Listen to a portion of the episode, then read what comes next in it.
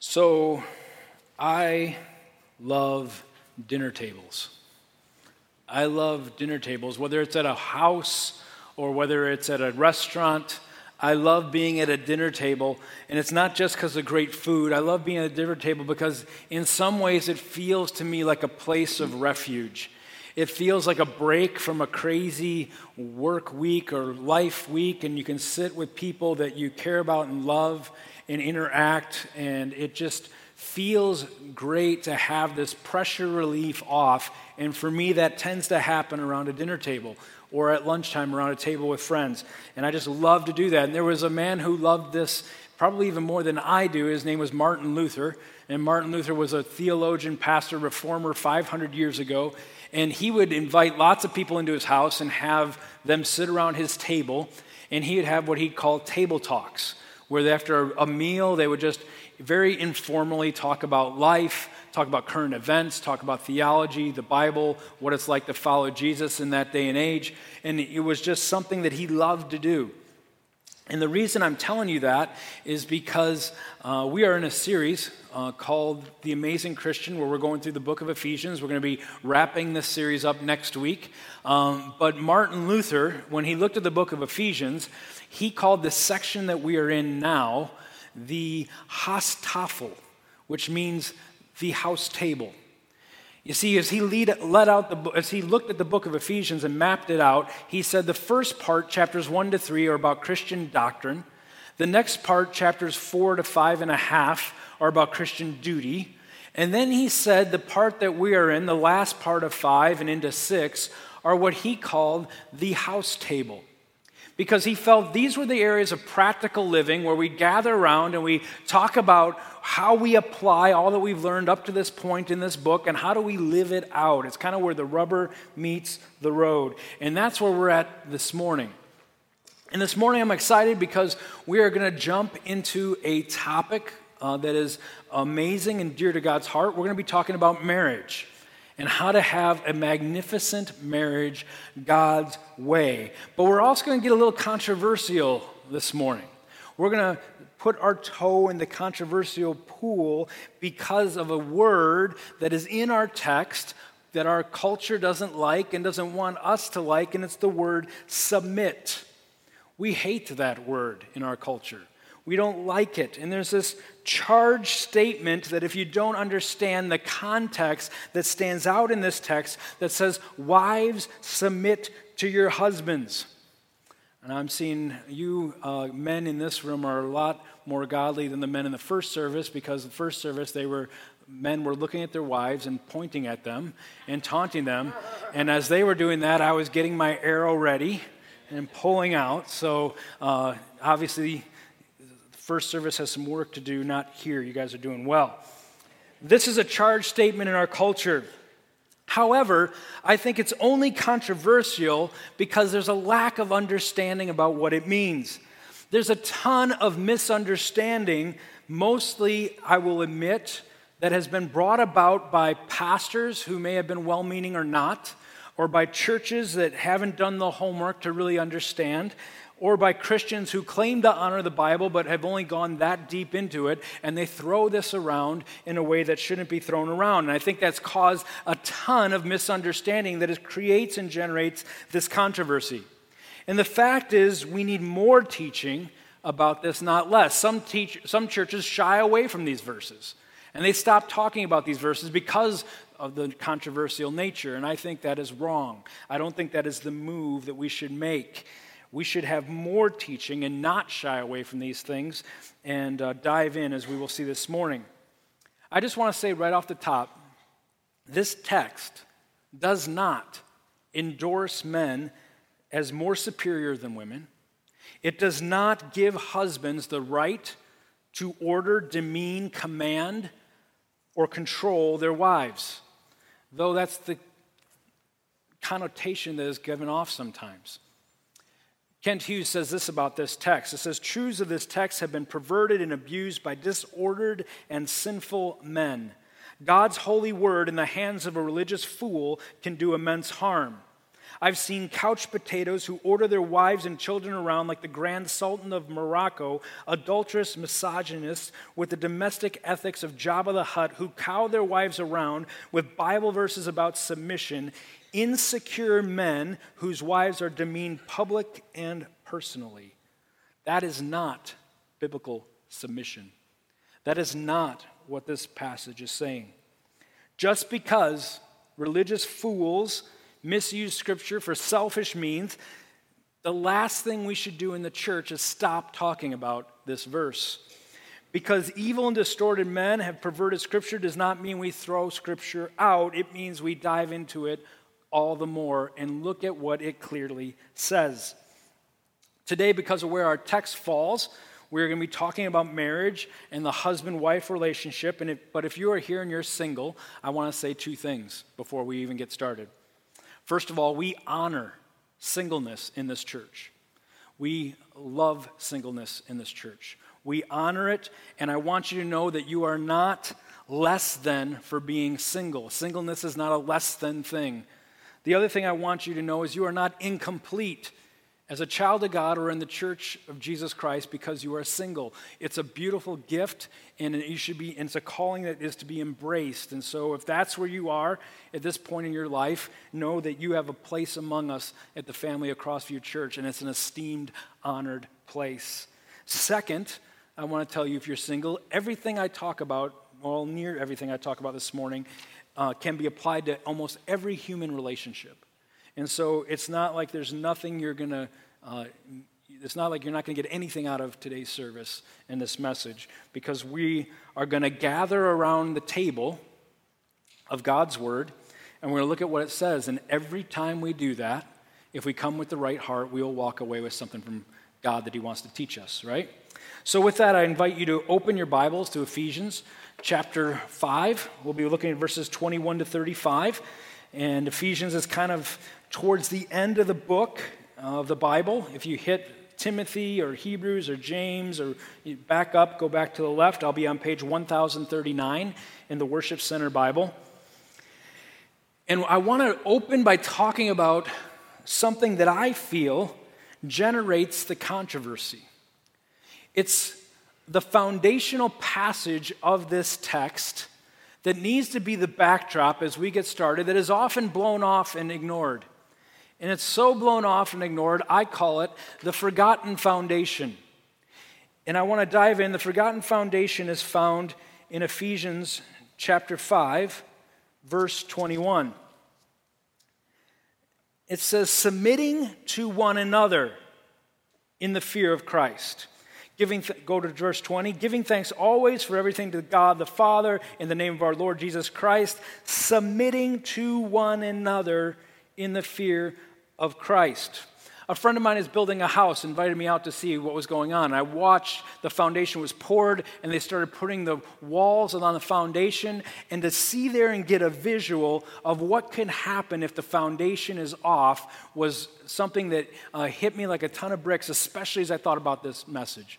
If the foundation is off, everything's going to be out of kilter. And so many times when it comes to this passage, people start with a faulty foundation, forgetting what verse twenty-one says. They jump right to verse twenty-two and so on. But twenty-one is this umbrella of how human relationships are supposed to function.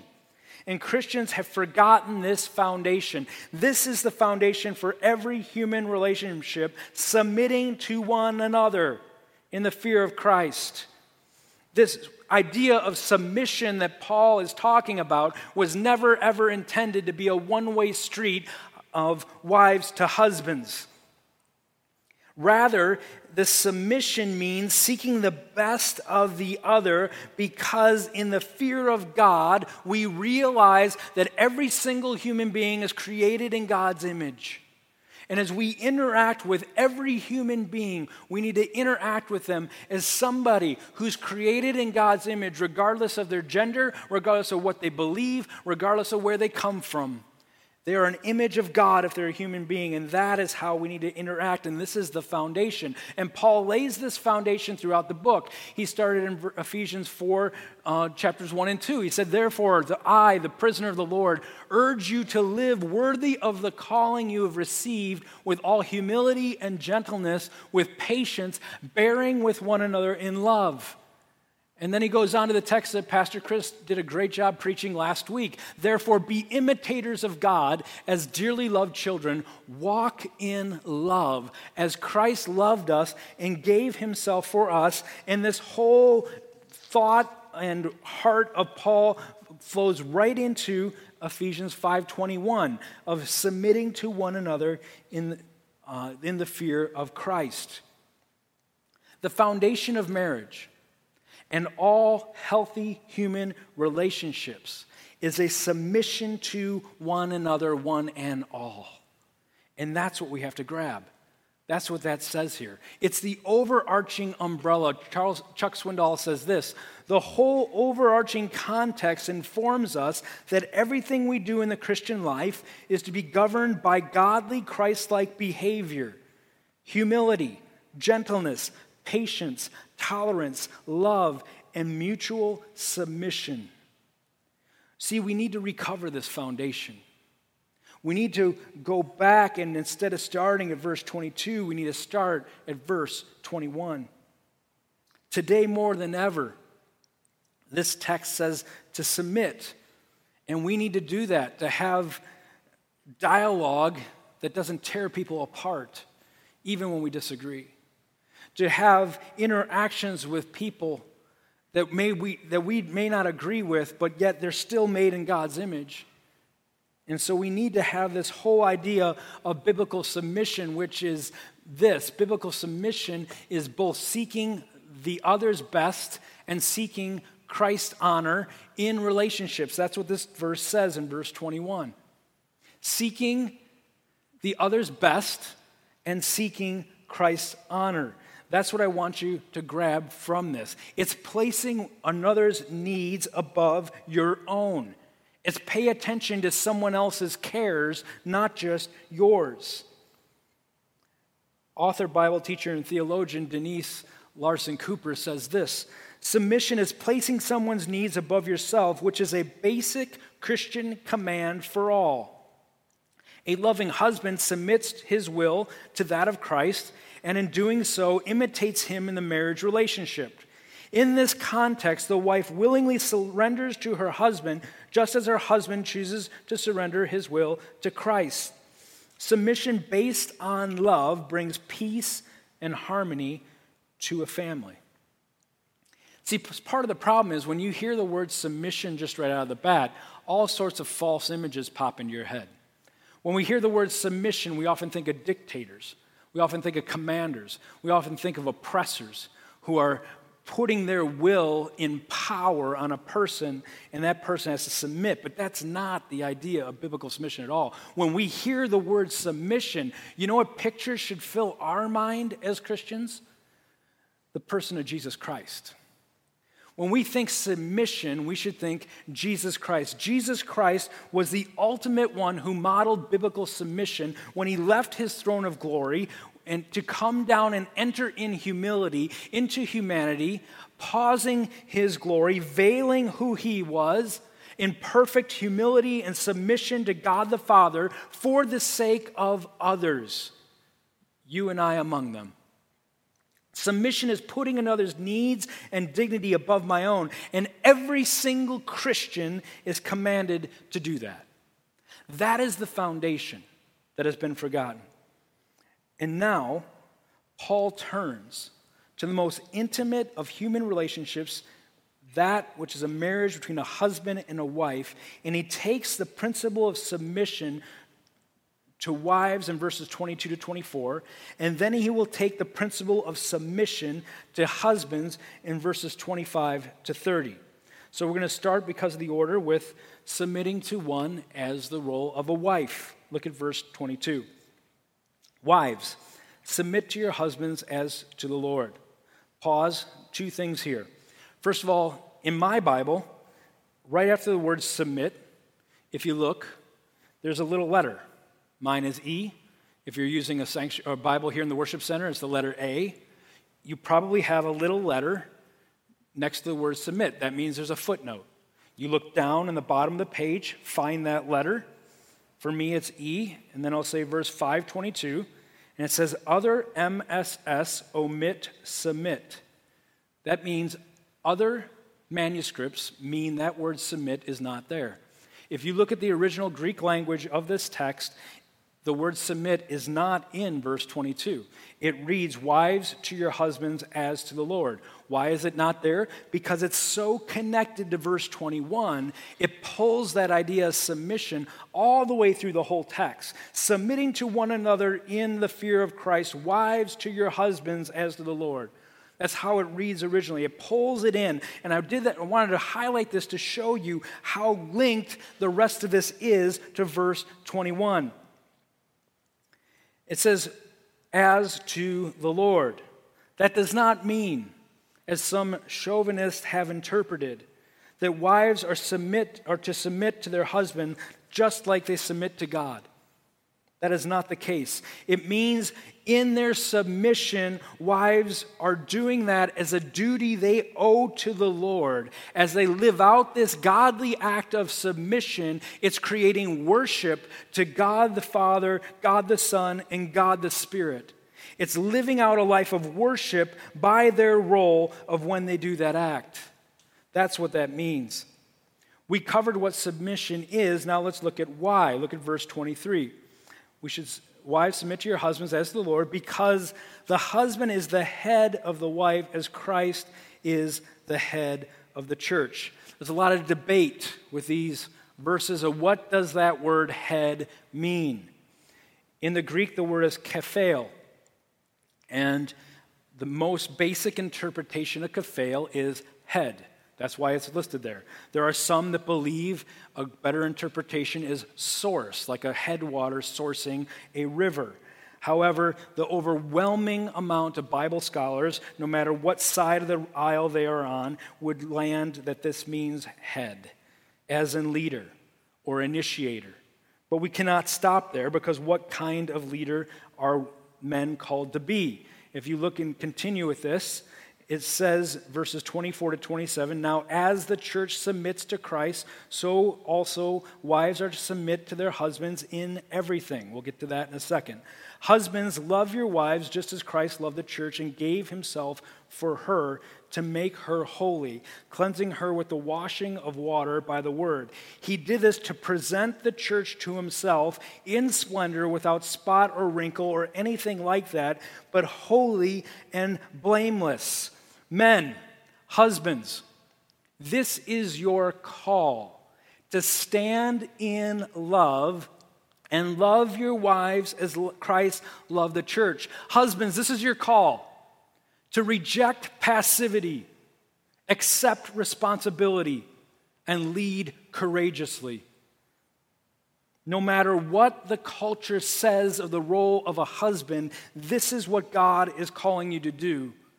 To love your wife the way that Christ loved the church.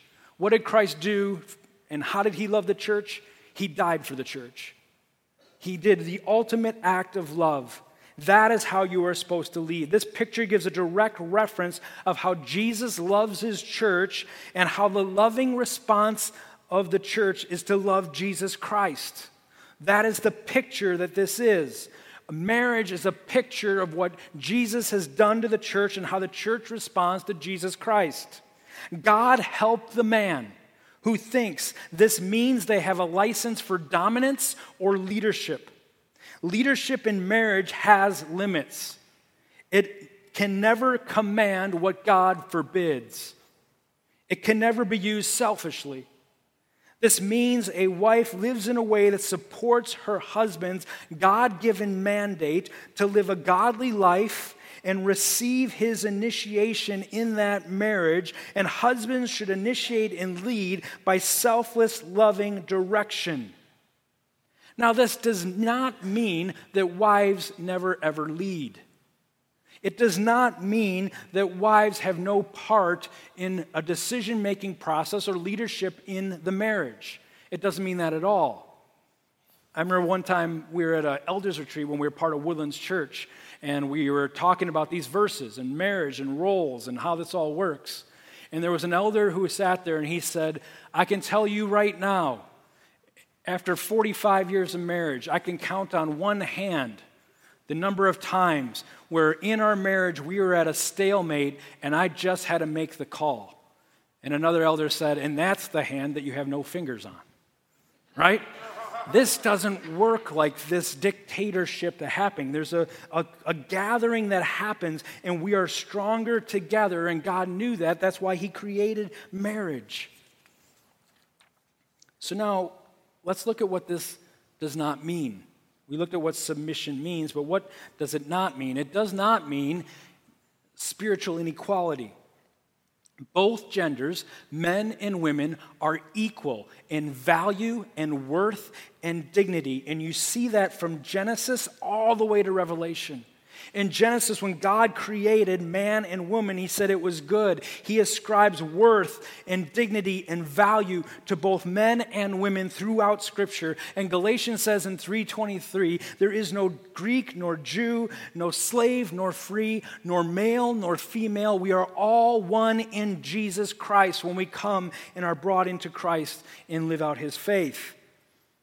It's not an issue of value or dignity.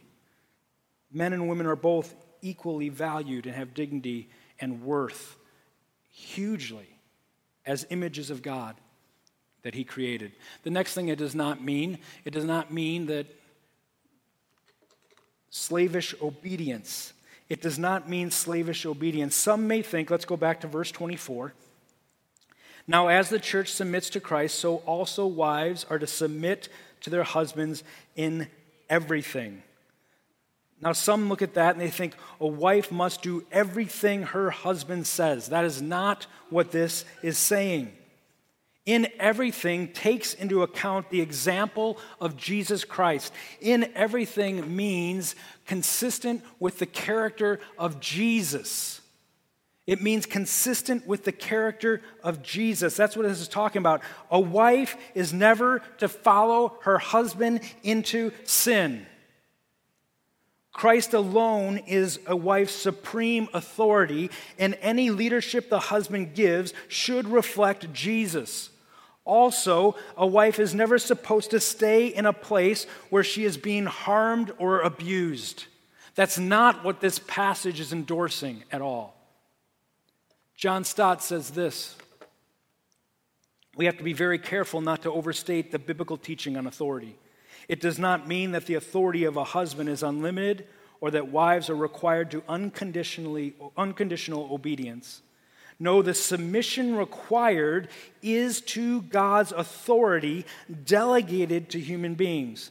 If therefore they misuse their God-given authority by demanding what God forbids or forbidding what God demands, then our duty is no longer conscientiously to submit, but conscientiously to refuse to do so.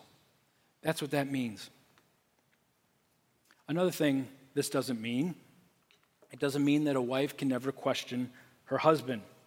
To question a husband's reasoning or to call him out lovingly on ungodly behavior is not a violation of this scripture passage. If needed, a wife should stand with Christ against her husband with a humble, loving spirit, which indicates her desire that her husband would walk in the ways of this passage, that his headship in this passage would take its proper place. And the way that is done is all about the attitude. It's all about the spirit of how it is done.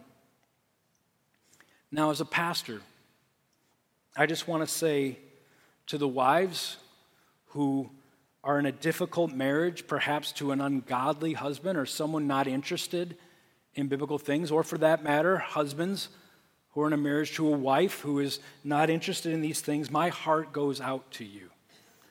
Jesus' heart goes out to you. The heart of this church goes out to you. We understand that is a very, very difficult place to be. And we don't have a whole lot of answers other than living out your faith the best you can to your ability and pray, as we talked about a couple weeks ago, that spiritual awakening happens in your spouse's life. Every day I get, when you're in that situation, are filled with tensions of how we are supposed to do this, how we are supposed to live this out. And living a godly life in a fallen world can only be done by dependence on Jesus Christ, and moment by moment grace walks, and that's where you are. And as your pastor, as your church, we are with you in that. And with that, I want us to go on and look at submitting to one another as a husband. Look at verses twenty-eight to thirty-two. In the same way, husbands are to love their wives as their own bodies. He who loves his wife loves himself, for no one ever hates his own flesh, but provides and cares for it, just as Christ does for the church. Since we are members of his body, for this reason, a man will leave his father and mother and be joined to his wife, and the two will become one flesh. This mystery is profound, but I am talking about Christ and the church. How is a husband to love his wife? Like Jesus loves the church. What did Jesus do for the church? He died for the church.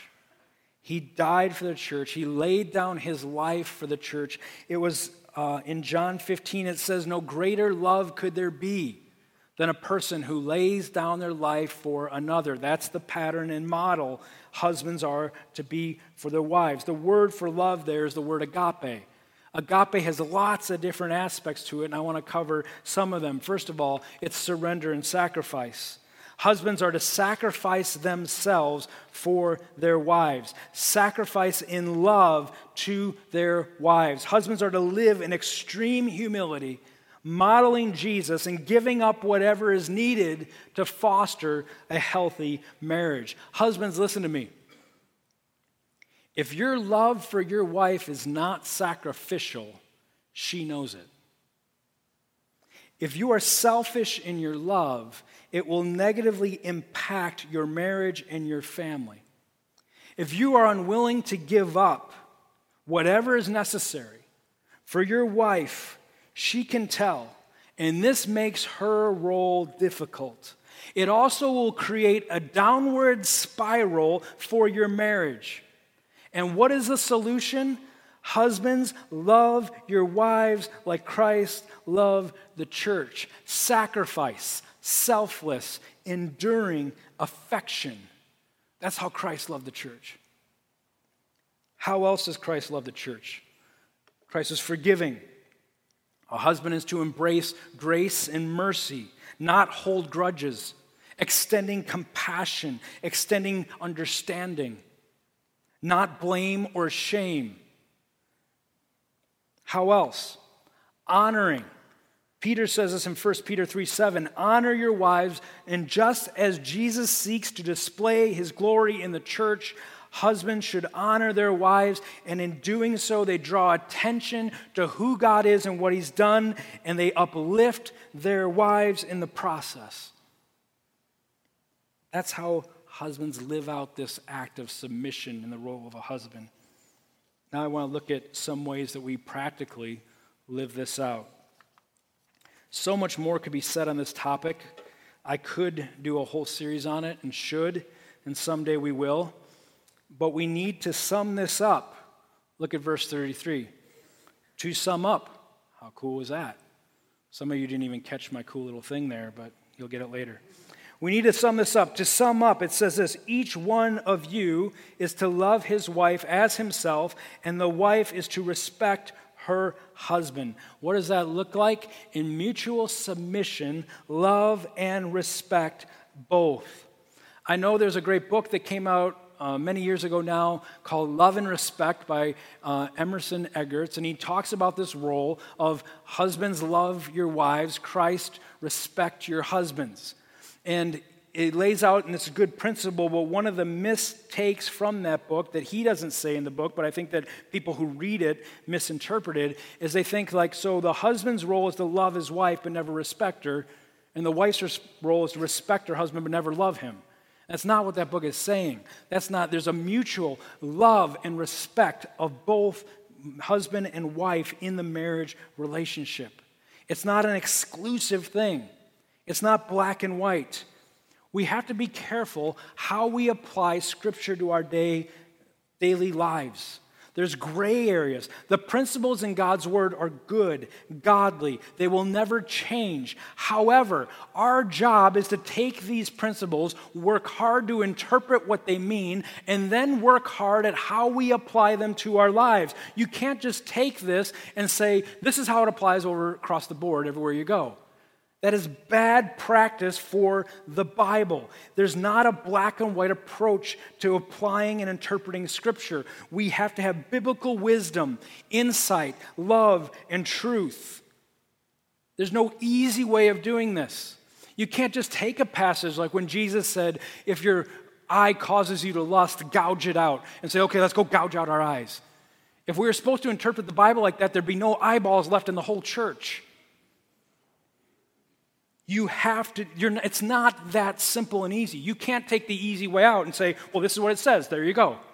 No, you have to apply it to life, understand what it means, work hard at interpretation and application. It involves work. God's word's a gift, but we don't treat it in an unhealthy way. We treat it with respect and honor, and we give it the time and attention and heart and wisdom to apply it accurately. In summary, the best example of how you are to be a husband, husbands, is to look to Jesus Christ. And wives, the best example of how you are to be a wife, look to Jesus Christ. I want to close by giving you quickly some basic principles of how you should create a God-honoring, healthy marriage. Number one, never, never publicly speak of your spouse's faults or weaknesses. Never publicly speak of your spouse's faults or weaknesses. I'm not talking about a counseling situation. If you're in a counseling situation with a pastor or a counselor and it's a private thing, then you honorably bring those things up as they need to be in light. But what I'm talking about is you never, ever gather ladies with your friends and rip your husbands, and you never, ever gather guys with your friends and you rip your wives. Do not ever bring your spouse's faults into public light in conversation. It tears apart love and respect. The U S government figured out a secret long time ago that men will give up their lives and die for respect and honor. The same principle holds true in a marriage. If they're being ripped apart in a corner with a bunch of women, it puts a chink in their heart and tears apart. Same is true for women. If guys are ripping apart their wives with a group of guys, you are not lovingly respecting and, and holding high the dignity of your wife. Marriage is to be a safe place where the faults are come out and you deal with those faults, but they're contained in this place of safety where there's grace and there's love, because none of us are perfect at this.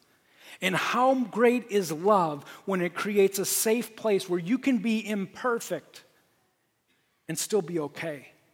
That's the intimacy of marriage, and that's what it's all about, and that's how God intended it to be.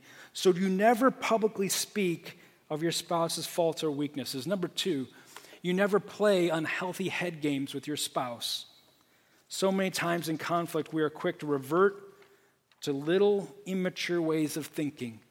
Well, if they're going to do that, then I'm going to do this. Or they're going to do that, I'm going to do this. Or I'm not going to do that, I'll see what they do with that. Do not play head games. You provide direct, clear, loving communication with your spouse. It sounds like this. You know, when you take that amount of money out of our account without talking to him about it, I feel disrespected. Did you hear the difference between that and you always go do that? You take this money out of our account. When you do that action, I feel this. You are being direct, you're being honest, you're being respectful. That's how godly communication needs to happen in a marriage. And then the flip side to receive that kind of thing is, so let me understand. When I did that, that hurt and disrespected you. I'm sorry, that wasn't my intention, and I will make sure when that happens again, we talk about it. You see the difference between blowing up and doing this? Good, healthy communication in marriage is key. And when I do my premarital counseling, I have a whole sheet of phrases like that that I give couples. And if you're interested in it, you email me, and I will email it to you this week. But good, healthy communication is key. Number three, be intentional about building into your marriage. There are so many amazing books and studies and tools, and it's so good to take that and be intentional in your marriage. Don't let your marriage just exist. Let it be dynamic. Let it be flourishing. Take all the money and time and effort you can and pour it into your marriage.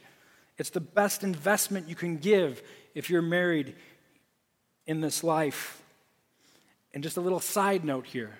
When conflicts come, guys, and again, this is just a general statement. It doesn't apply across the board every single time. Guys tend to want to just fix it and move on. Ladies, again, just a general statement. I know there's exceptions to the rule. Generally are more concerned about being heard than it being fixed. And guys, if you could learn this, I guarantee you your marriage will go up seven notches like that.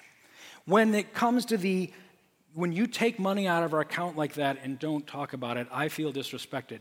Normal reaction from guys is, okay, I'll never do that again. We won't, I won't do it. I'm fixing it. Done.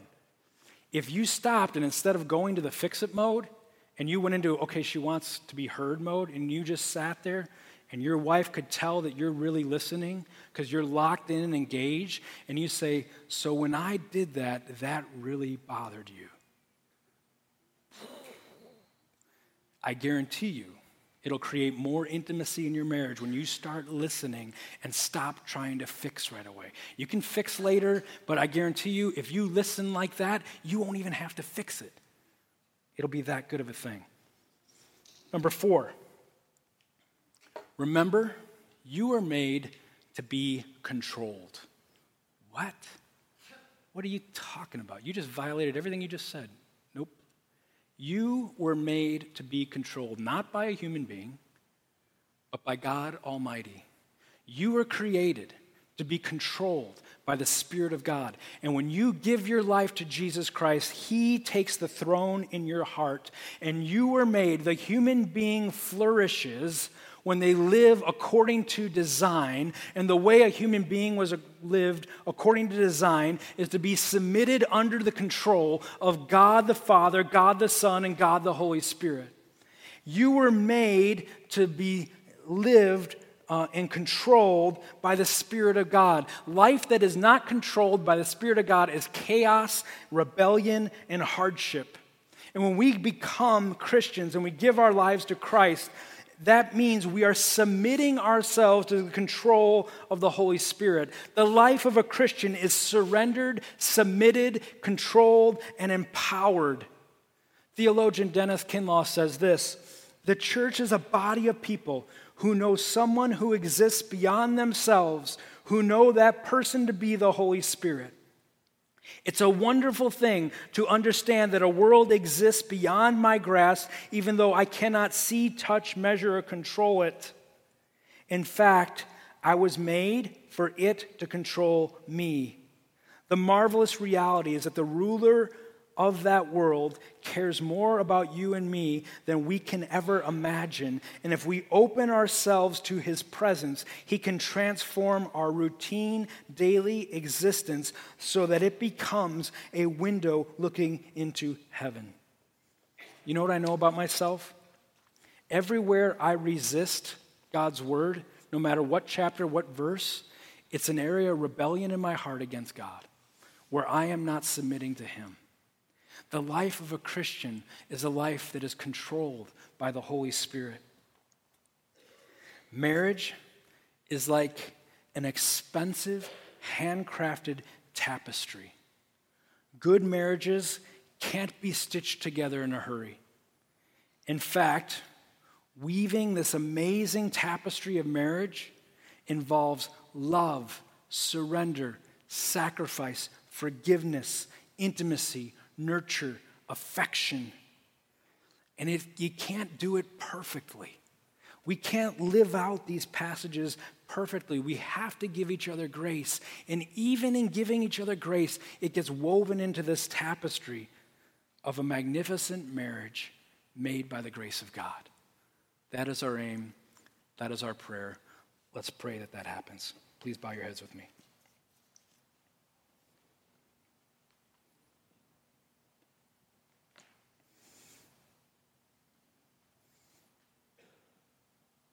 Father in heaven, I ask right now, by the power of the Spirit, will you take this thing called marriage, which is amazing, which is a, one of the greatest gifts you've given not only human beings but the world, because it's such a beautiful reflection of who you are and how you relate to your church. I pray that you would redeem this concept of marriage. God, I pray for those who hear my voice now, who may be saying, my marriage is nothing close to that. God, I thank you that you are an expert in those situations. You are the expert redeemer. You are the expert diagnostic person. You can come in and meet us in those places and create an amazing and beautiful testimony if we submit our lives to you. And so, God, I pray right now for the marriages of Crossview Church, and I pray for the marriages of Wisconsin Rapids. Would you do something, God? Would you bring a revival? Would you transform these marriages to reflect your intention? God, I ask that you'd help us as Crossview Church to be a leading influence in our city of what marriages look like, not for our own benefit and fame and glory, but for the sake of you and for the sake of the families in this city. God, this is serious stuff, and I ask that you'd help us to see the weight of this and help us to realize that this is too big for us to get around and fix on our own, but our right, proper place is to fall before your throne and say, we need you in this. We need your love, we need your truth, and we need your grace to walk this out. And we ask for all this in Jesus' name, amen. Please stand.